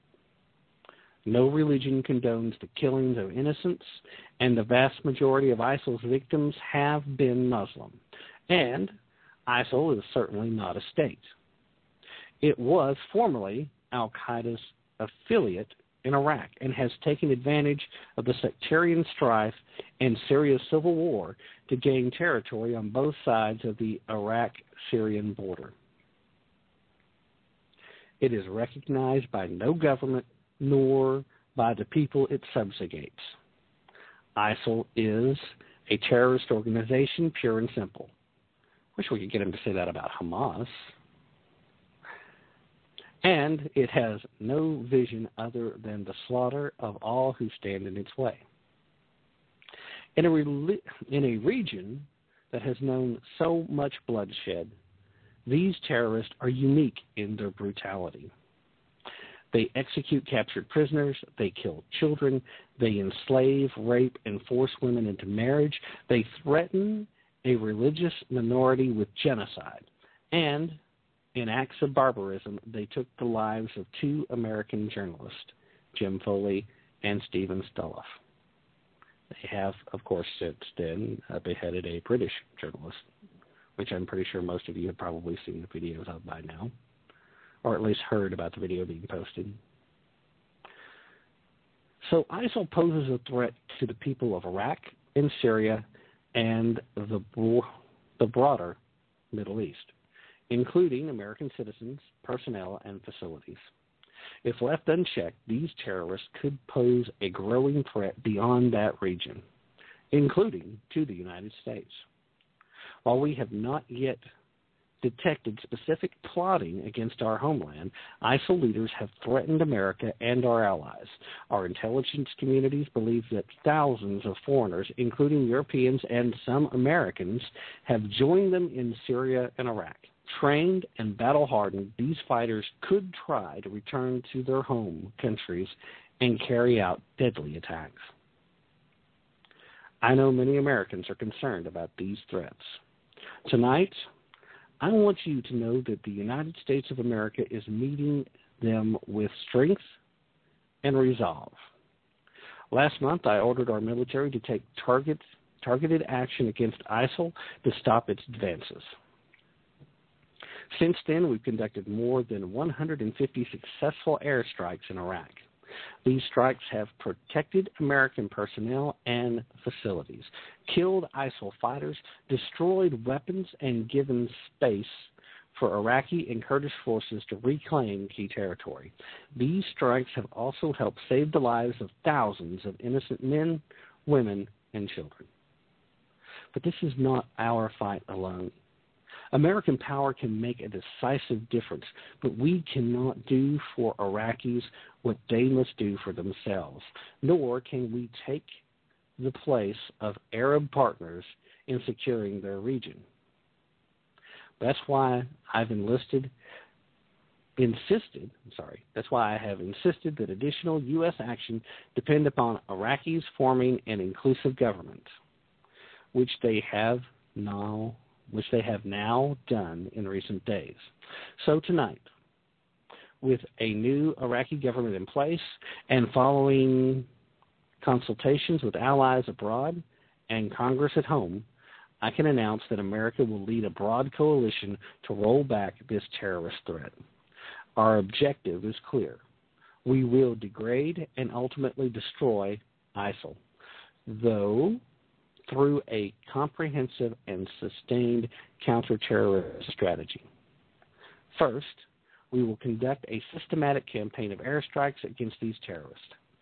Working with the Iraqi government, we will expand our efforts beyond protecting our own people and humanitarian missions so that we're hitting ISIL targets as Iraqi forces go on offense.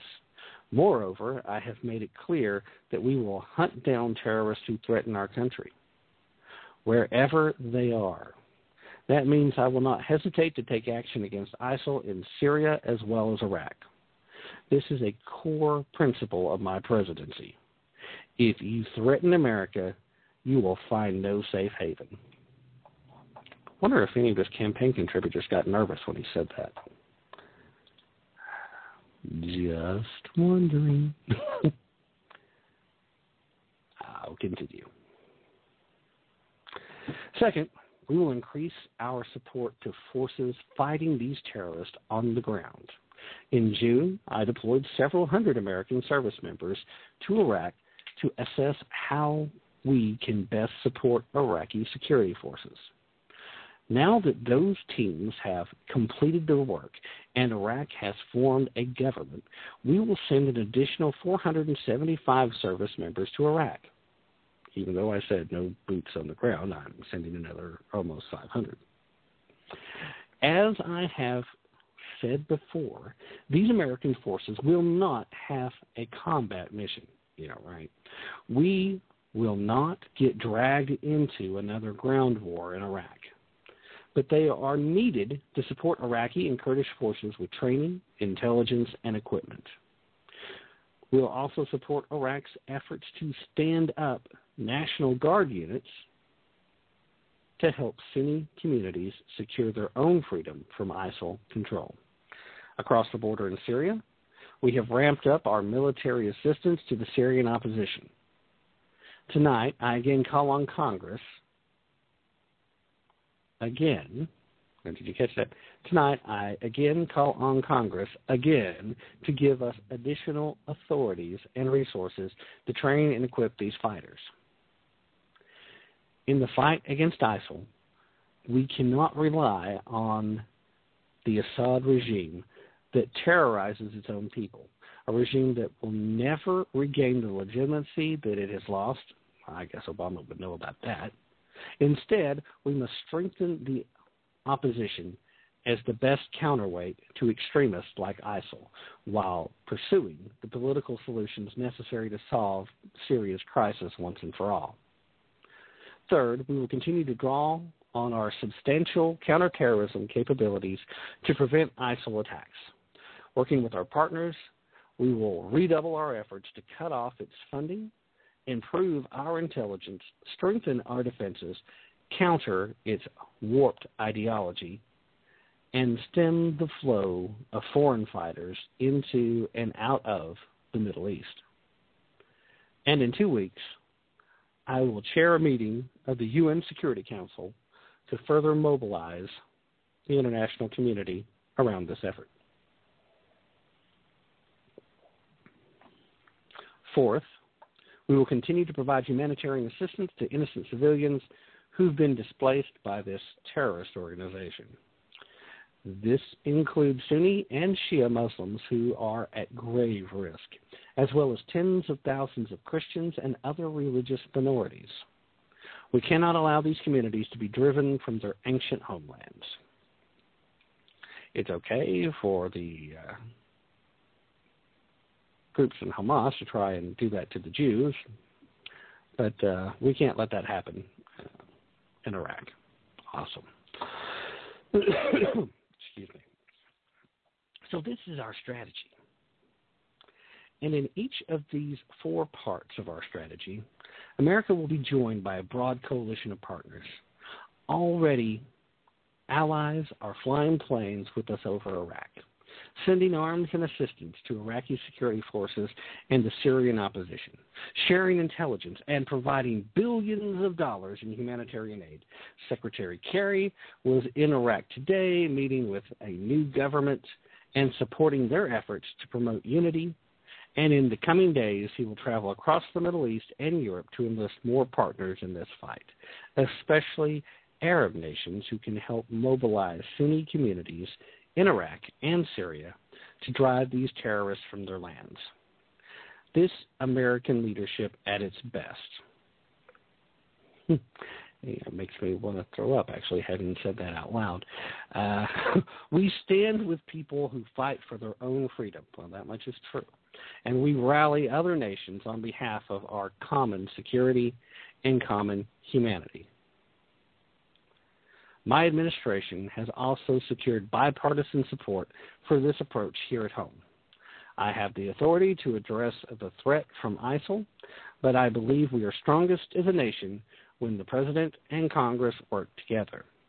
So I welcome congressional support for this effort in order to show the world that Americans are united in confronting this danger. Now, it will take time to eradicate a cancer like ISIL. And any time we take military action, there are risks involved, especially to the servicemen and women who carry out these missions. But I want the American people to understand how this effort will be different from the wars in Iraq and Afghanistan. It will not involve American combat troops fighting on foreign soil. This counterterrorism campaign will be waged through a steady, relentless effort to take out ISIL wherever they exist, using our, our our air power, and our support for partners force on the ground.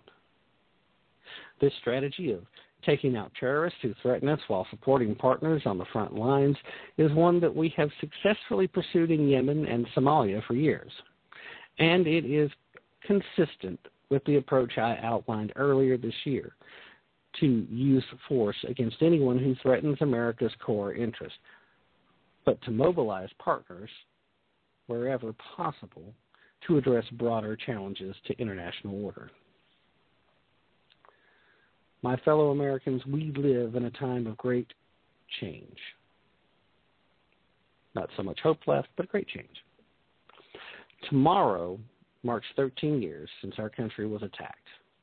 Next week marks six years since our economy suffered its worst setback since the Great Depression. Yet, despite these shocks, through the pain we felt and the grueling work required to bounce back, America is better positioned today to seize the future than any other nation on earth. Our technology companies and universities are unmatched. Our manufacturing and auto industries are thriving. Just don't look at the vault energy independence is closer than it's been in decades, even though private industry has had to make those pushes and you've tried to use government regulations to stop them. For all the work that remains, our businesses are in the longest uninterrupted stretch of job creation in our history, even though those jobs that are being created by my policies are that of head bomb maker and uh, beheaders uh, for ISIS. Go figure. Despite all of the divisions and discord within our democracy, we don't have a democracy. We have a constitutional republic, Mr. so called president. I see the grit and determination and common goodness of the American people every single day. And that makes me more confident than ever about our country's future. I hate it when he says things that I would say. Mm-hmm. Abroad, American leadership is the one constant in an uncertain world. Really? You know, I tried really hard. I went a really good long way just reading this without making comments. I tried to get through it. I can't do it. Sorry.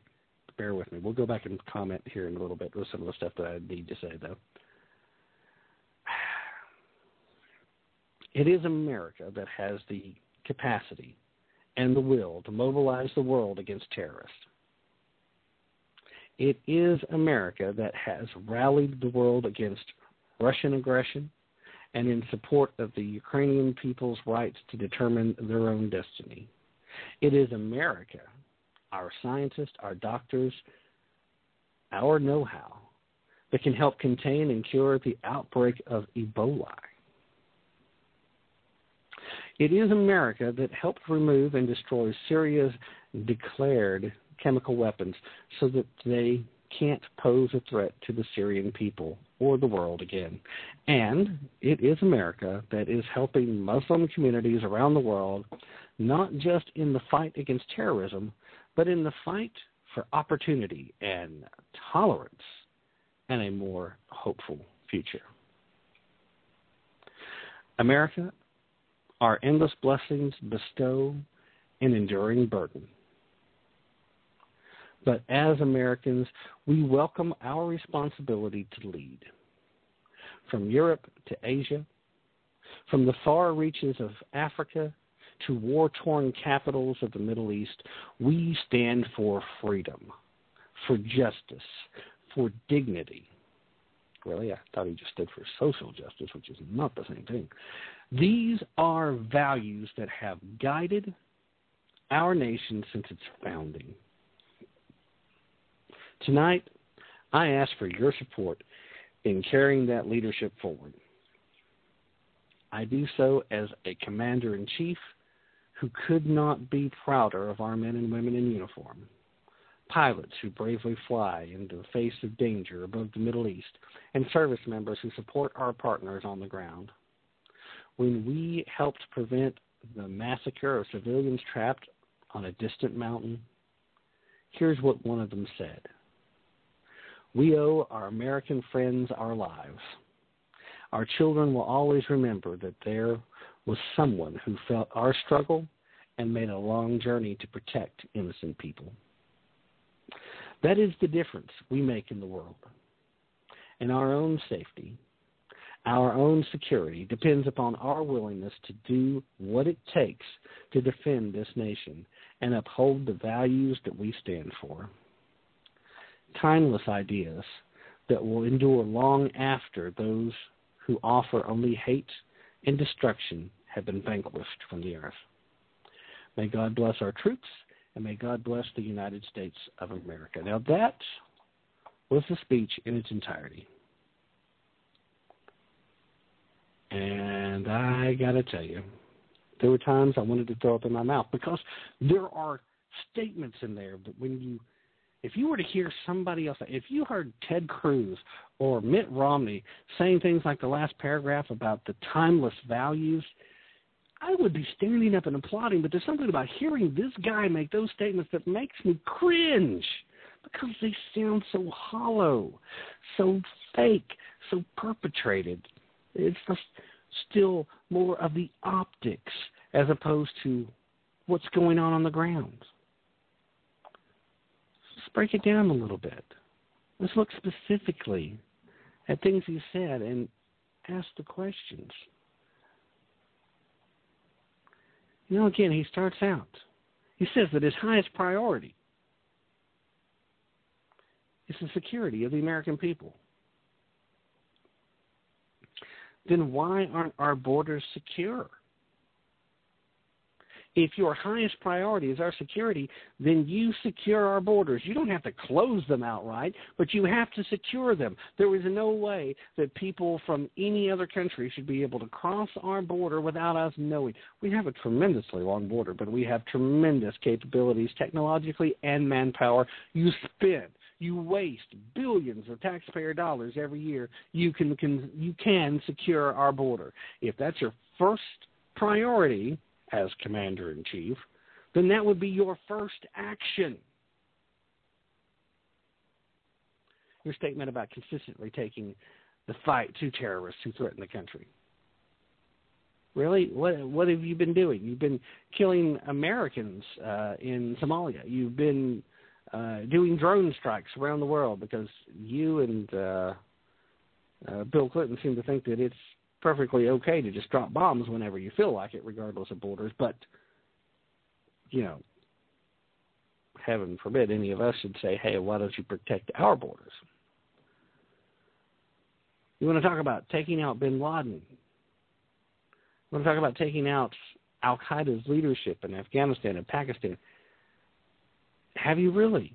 I mean, have we actually had these verified? I mean, I want to take you at face value, but unfortunately, you've proven to me that I can't.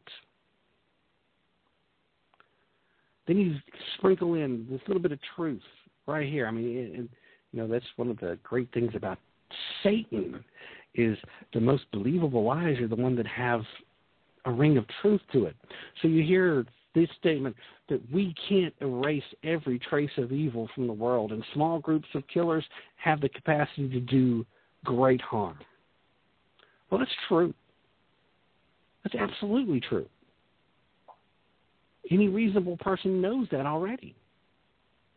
But then you follow that up with what has to be one of the most asinine statements I have heard in a generation. And I've been listening to you your entire time since you started serving in the U.S. Senate. You have made some whoppers, Mr. Obama. But you're going to make two things clear ISIL is not Islamic. ISIL believes themselves to be so Islamic that it's actually in the name. Hello, smartest guy in the room? Disconnect alert. No religion condones the killing of innocents. Uh, actually, Islam does in its earliest writings. Again, there's a little more leeway in the later portions of the Quran and the Hadith, but the earliest parts, ooh, not only does it condone it, but it tells you it's your duty to carry it out. Now back to a little piece of the truth. The vast majority of ISIL's victims have been Muslim. Well, yeah, that is true because they simply weren't medieval enough for ISIL's taste.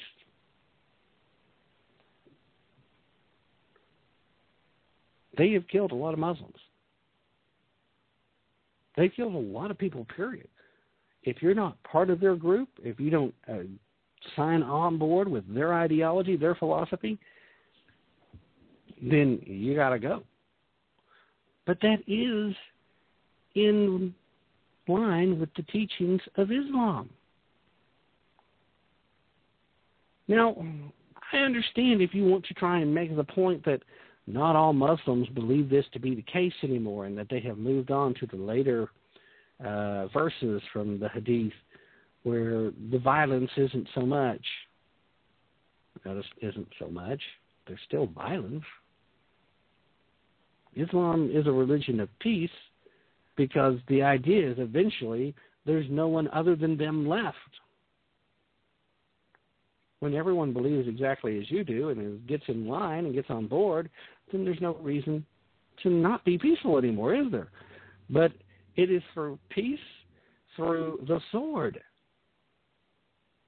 That's the part that always gets left out. Islam is a religion of peace through the sword. Say the whole thing, you're right. Leave out part of it, you're playing with optics, Mr. President. Then you want to sit around and say, ISIL is certainly not a state. Well, it doesn't fit the legal definition of a government state. Yeah. But their name isn't about what they are now. Their name is about what they intend on becoming.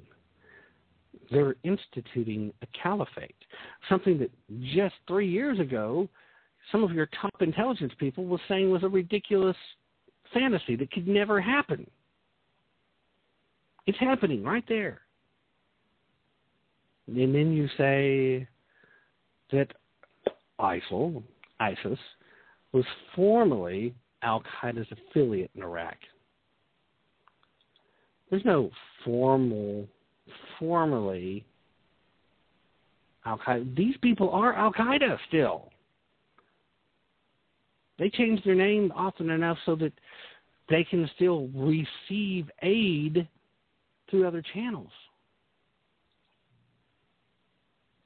This is Al Qaeda. ISIS is Al Qaeda. That's not a former affiliate. Look, it doesn't matter if you're officially part of a group that calls itself Al Qaeda or if you're Al Qaeda in Iraq. You're still Al Qaeda. You agree with the ideology. You agree with the philosophy. You're Al Qaeda. That's what these people are. He talks about a region that's seen so much bloodshed that these terrorists are unique in their brutality. What I will tell you, these people have taken tactics that we probably have not seen to this degree on this wide a scale since the days of Genghis Khan. But then the examples you give, they execute prisoners, they kill children, they enslave, rape, and force women into marriage. That's not unique in the Muslim world. Any place where Sharia law is in place, the enslavement, rape, and forcing of women into marriage is commonplace. Children are killed whenever they uh, dishonor the head of the household. Ever hear of an honor killing? Killing a prisoner? That's unheard of? When, why have we heard about it so often over the last several decades? ISIS poses a threat to the people of Iraq and Syria. Yes, they certainly do. And to the broader Middle East, uh, for those that oppose them, yes. Does that include American citizens, personnel, and facilities? Yes. Okay, so again, here we go. The exaggeration and then the salt of truth that tries to help you pull it all down. And then he talks about our intelligence communities believe that thousands of foreigners, including Europeans and some Americans, have joined them in Syria and Iraq. Now, first of all, anything our intelligence communities are believing right now, we need to seriously question because our intelligence – had us trying to rescue Jim Foley. And by the time our guys got where they were going on the ground, no one had been there for some time. So our intelligence is either very outdated or horribly wrong to begin with. And in either case, we have to be concerned. But this isn't a matter of what the intelligence community believes. We know for a fact people with European passports and people with Europe, with American passports have went to Iraq, to Syria, to Pakistan.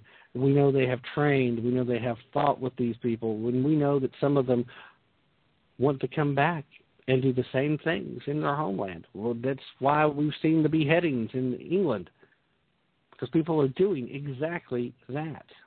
The influence is real. The dangers are real.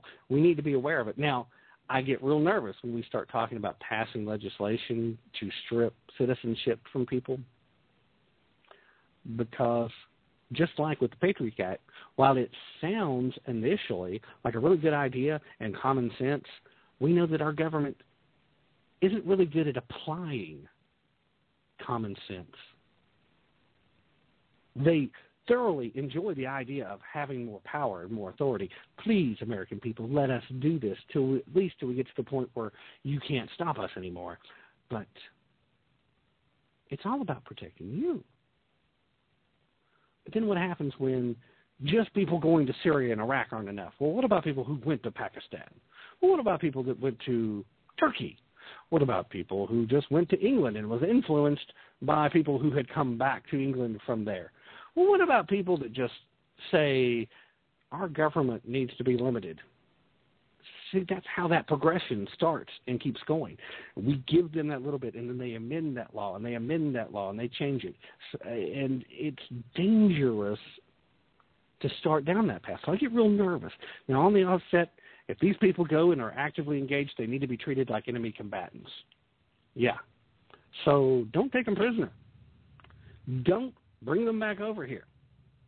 They've casted in their lot.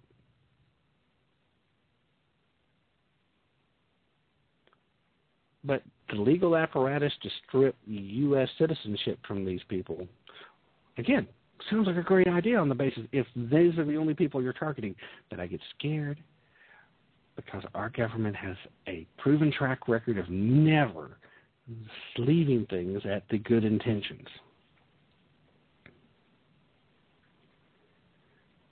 They talked about uh, many Americans being concerned about the threats they should be. I am. I think everybody should be.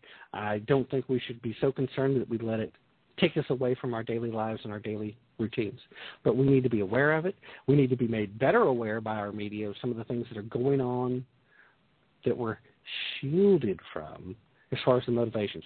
A couple of the uh, broadcasts I've done recently involve acts of jihad in America, that the media has been covering up the connection between their belief in Islam and their belief that they're carrying out carrying out acts of jihad in relationship to the horrible crimes they've been committing. Does it paint a bad picture for all Muslims? Yeah, you can say it does. But it does no one any service when you're not up front and let us know what the motivations are for these crimes. Does no one any service. Now he wants to brag about the fact that he ordered the military to target and to take action against ISIS to stop its advances. He talks about 150 successful airstrikes, okay? 150 times he's had people fly over and drop bombs on convoys, which, oh, by the way, we have pictures that surfaced this week coming out of Syria, brand new Toyota pickup trucks being used by ISIS that were bought and paid for with U.S. taxpayer dollars and given to the rebel groups in Syria. Which gets us to this whole point about how this is not America's fight alone. And it's not. It, this is anyone who stands up for freedom in the world. If you believe in liberty, if you believe in freedom of anything, then this is your fight. Because these people believe in total and complete subjugation. You fall in line with the imams, you fall in line and do what Sharia demands you do. And they will go around, just like we've had going on in Germany, groups that have gotten together and are policing the nightclub districts because there are people that are drinking and drinking alcohol and engaged in prostitution type activities. So this is prohibited, and you know, we are not going to be satisfied with just saying, "Hey, brother, don't do this. It's bad for you."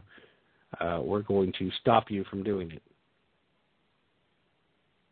This is happening in Germany. Now, the government has promised that they're going to crack down on it, and I think I might have briefly mentioned it last week.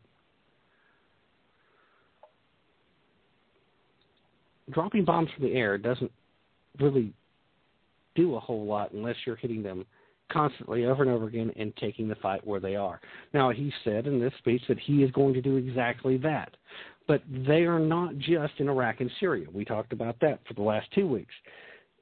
They have operations going on in Jordan. They have moseyed themselves right up to the Saudi Arabian border. They are actually controlling territory and have a command structure in Iran, just across the border. The Iranians haven't been able to push them out yet. Haven't made much of an effort to, as far as I can tell.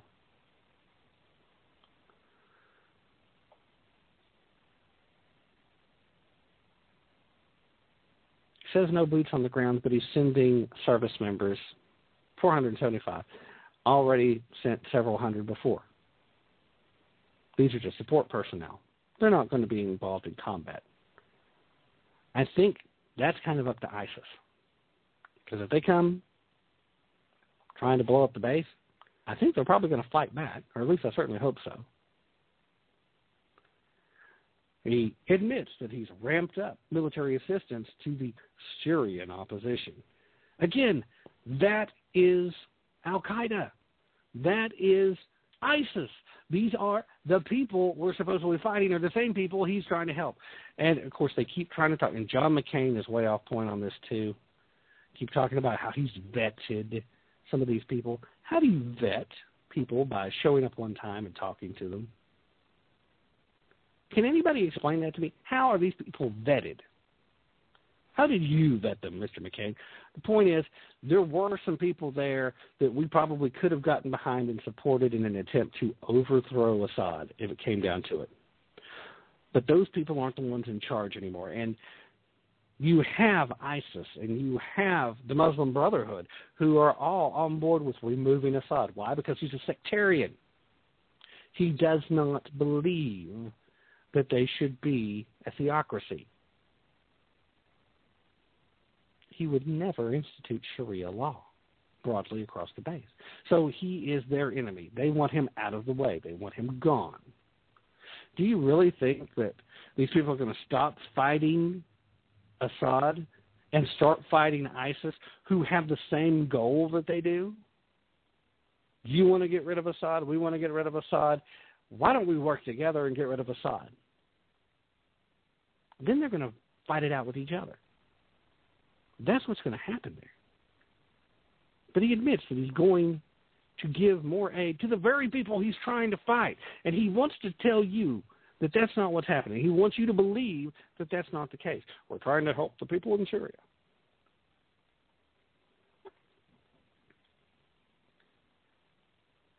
He talks about going to the UN Security Council.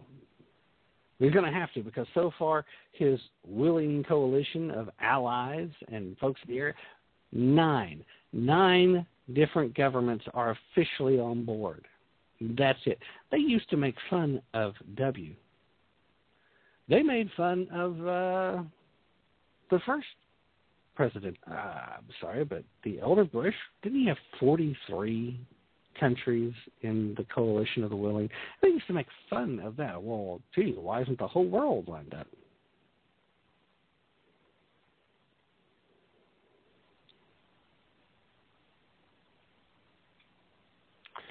Ultimately, though, this speech, aside from being utterly ridiculous, is nothing more than optics.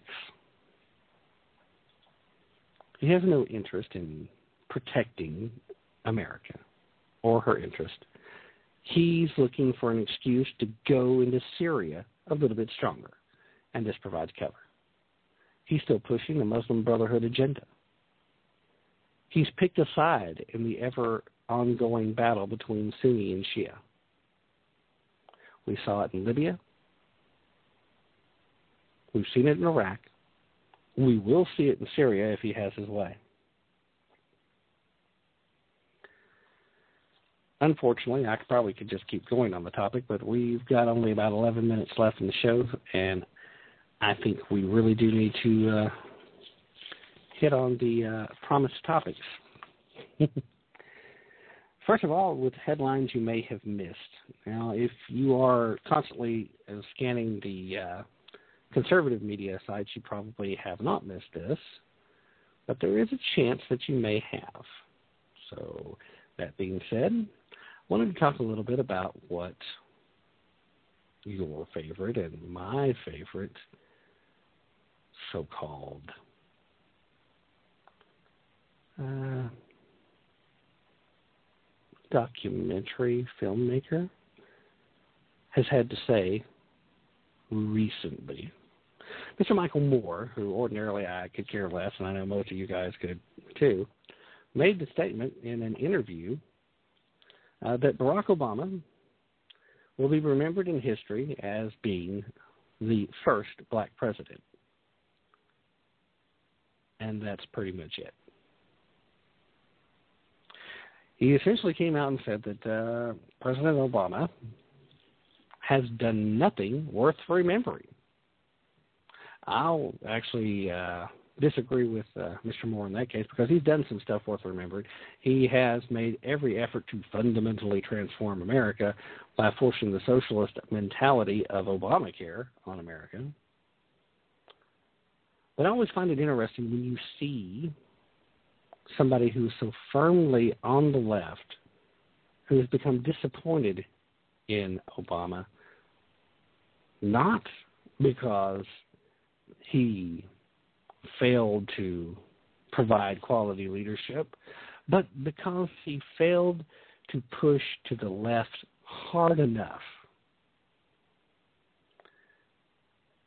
Uh, you've you've got to understand that in the grand scheme of things, if the next president who comes along manages to undo a lot of the damage that he has done, which will require help from Congress, I might add, then yeah, there may be very little left to be said about Obama's presidency other than the fact that he was the first, at least half black man to become president of the United States.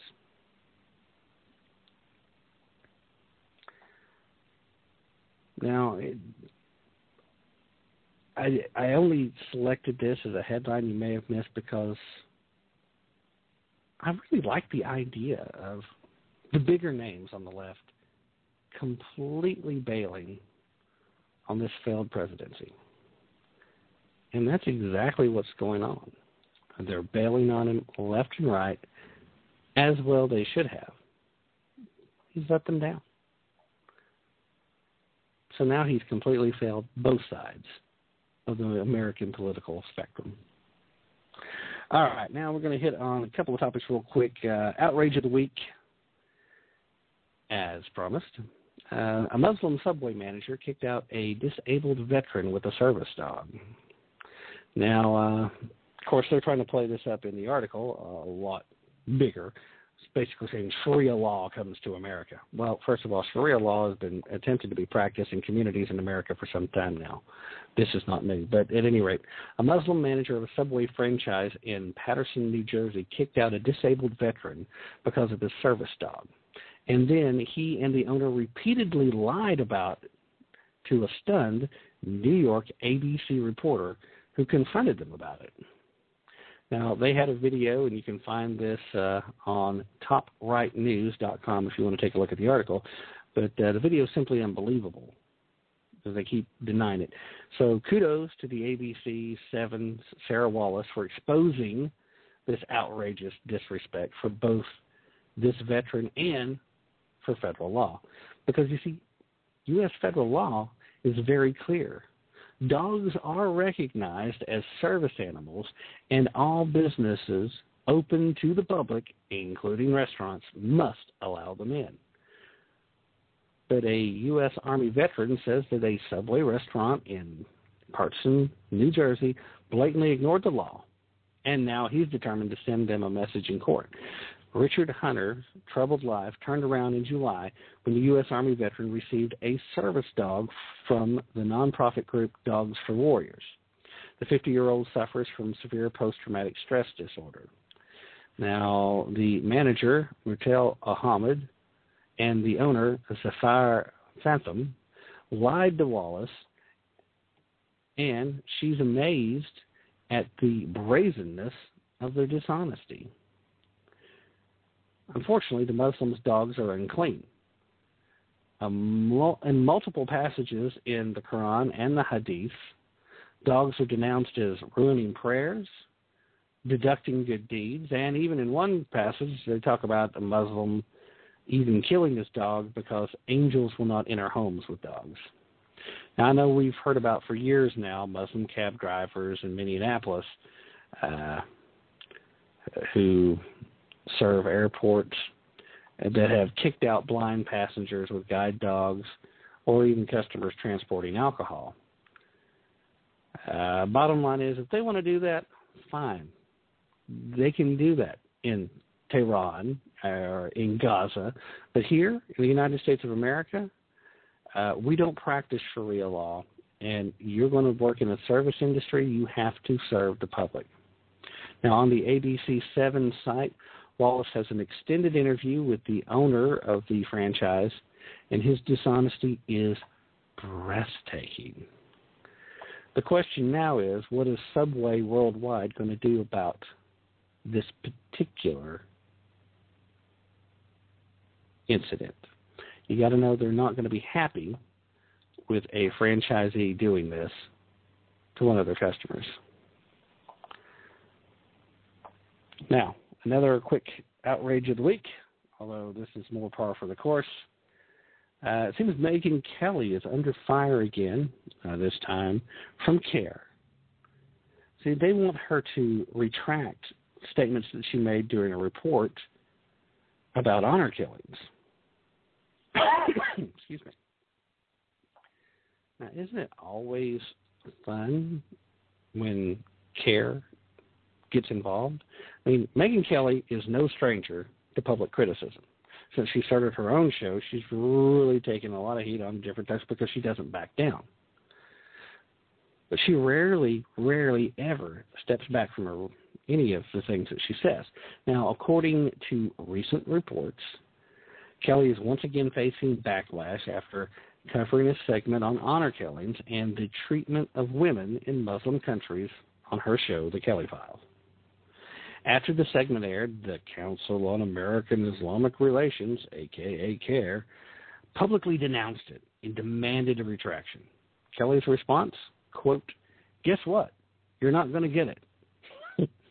now, CAIR is, of course, tasked with the monumental job of defending Islam.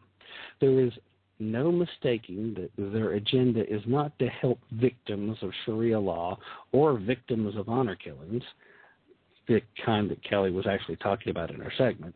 Instead, they want the mainstream media to keep the violence under wraps. It's necessary to convince people that they're a religion of peace by the sword. And they are the first to speak up when the truth comes out. Now, they're putting a lot of pressure on Fox News to the point that they actually want Megyn to lose her job.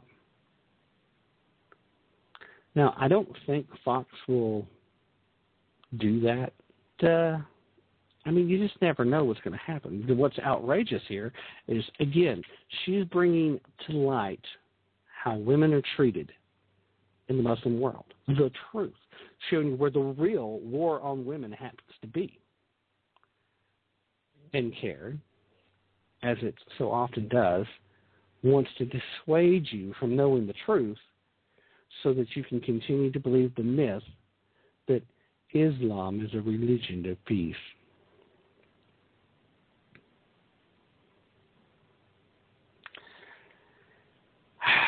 Well, you know, that's going to have to be the show uh, this week. Well, we're inside the last minute and a half at this point.